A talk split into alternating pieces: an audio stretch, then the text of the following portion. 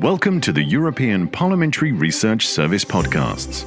In this podcast, we'll look at the benefits for EU citizens from more EU action in the health sector to ensure that it can stand up better to the challenges of today and tomorrow.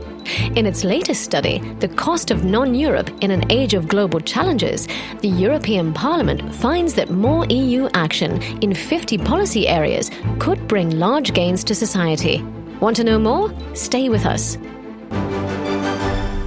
European integration has been a key driver of growth, peace, and social prosperity. But challenges remain and crises could arise. Further European integration can help respond to present and future challenges and generate benefits of over 2.8 trillion euros per year by 2032. Now, in this podcast, we'll focus on the potential benefits in the health area. In theory, the role of the EU in public health policy is only a supporting and coordinating one. But the COVID 19 pandemic has shown that there is room and demand for more. Over the past two years, the EU has played a key role in coordinating cross border healthcare measures, ensuring that patients and doctors could be transferred to hospitals in neighbouring countries, in supporting the speedy development of safe COVID vaccines, and the joint purchase of medical equipment and affordable vaccines for all Europeans. And this has not gone unnoticed among citizens. In November 2022, about one in three Europeans believed healthcare to be the number one task of European institutions, ahead of economic recovery or fighting climate change. So, what could be achieved through more ambitious, common EU action in this field? Well, according to the Parliament study, it's in the areas of prevention and procurement that we stand to gain the most by shifting spending from member state to EU level.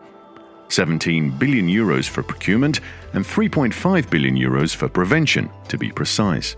Now, if we broaden the scope beyond vaccines to include all pharmaceutical products, joint procurement could generate an additional 14 billion euros per year by allowing EU countries to buy cheaper and ensure more equitable access to medication. Furthermore, the study finds that shifting spending on health research and development to the EU level could reduce inefficiencies and generate another 1.5 billion euros per year, bringing the total potential benefit to 36 billion euros per year. But let's look at this in greater detail. In the area of joint procurement, the Joint Coronavirus Procurement Scheme clearly shows how pooling resources across member states can facilitate access to cheap and safe new medicines for everyone. And in the light of increasingly tight healthcare budgets and the rising cost of pharmaceuticals, moving towards joint procurement for all pharmaceuticals would reduce costs even further and increase quality guarantees. On prevention, it's clear that an effective immunization strategy against the coronavirus cannot rely on high levels of vaccination coverage only in certain countries, as diseases do not stop at borders. We will only defeat the virus if all countries attach the same importance to prevention and secure access to safe and effective vaccines. This became evident during the pandemic, which triggered a vaccine diplomacy race to deepen relationships with partner countries through solidarity and to show geopolitical leadership.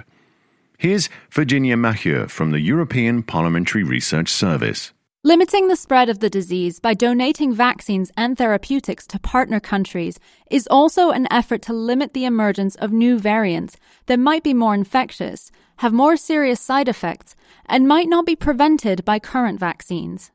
This is essential for global health security through prevention and response to infection. The COVAX facility, co led by the WHO, has been key to this effort. And this is a health issue as much as an economic one. Inequalities in access to vaccines worldwide are said to have cost high income economies up to 1.7 trillion euros in 2022. Furthermore, if we want to be one step ahead of pathogens, EU countries should invest together in research that can help turn a vaccine around at speed when the next pandemic comes along. And more importantly, maintain research efforts even when the emergency has passed. So, with all these arguments in mind, we've asked Mina Fernandez from the European Parliamentary Research Service to summarise for us the areas where joint EU action could generate the most added value. Our study finds that joint EU action could be especially beneficial when it comes to negotiating contracts for medicines, investing in medical research, and responding to public health threats. This is because the EU has strong bargaining power and can leverage economies of scale better than member states acting separately on their own. The European Parliament is strongly in favour of establishing a coherent EU public health policy and developing a real European health union. Early on in the pandemic, it called for the competencies, budget, and staff of the European Centre for Disease Prevention and Control, the ECDC, and the European Medicines Agency, the EMA, to be beefed up. The Parliament also called for the creation of a European health response mechanism to be better prepared next time a crisis hits, and welcomed the creation of HERA, the European Health Emergency Preparedness and Response Authority, in 2021.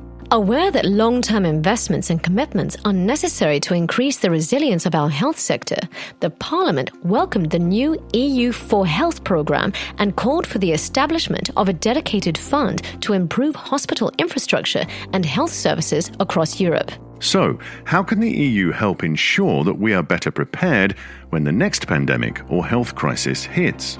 Well, the first steps have already been taken. The Commission's Health Union package foresees measures to upgrade both the EMA and the ECDC. Furthermore, the European Health Emergency Preparedness and Response Authority will ensure that we can better deal with serious cross border health threats in the future.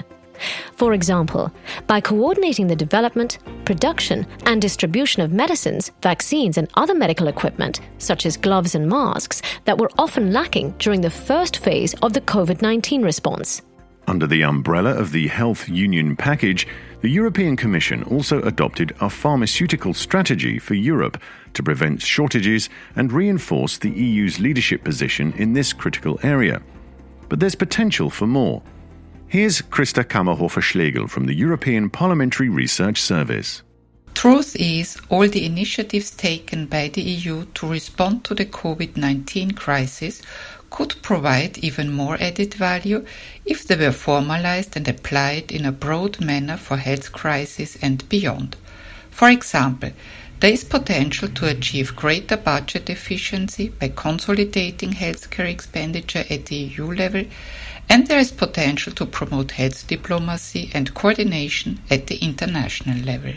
Combined, these actions would lower costs, ensure better and fairer access to medicines, lower inequalities, including gender inequality in access to medicines, and improve people's health both within the EU and globally.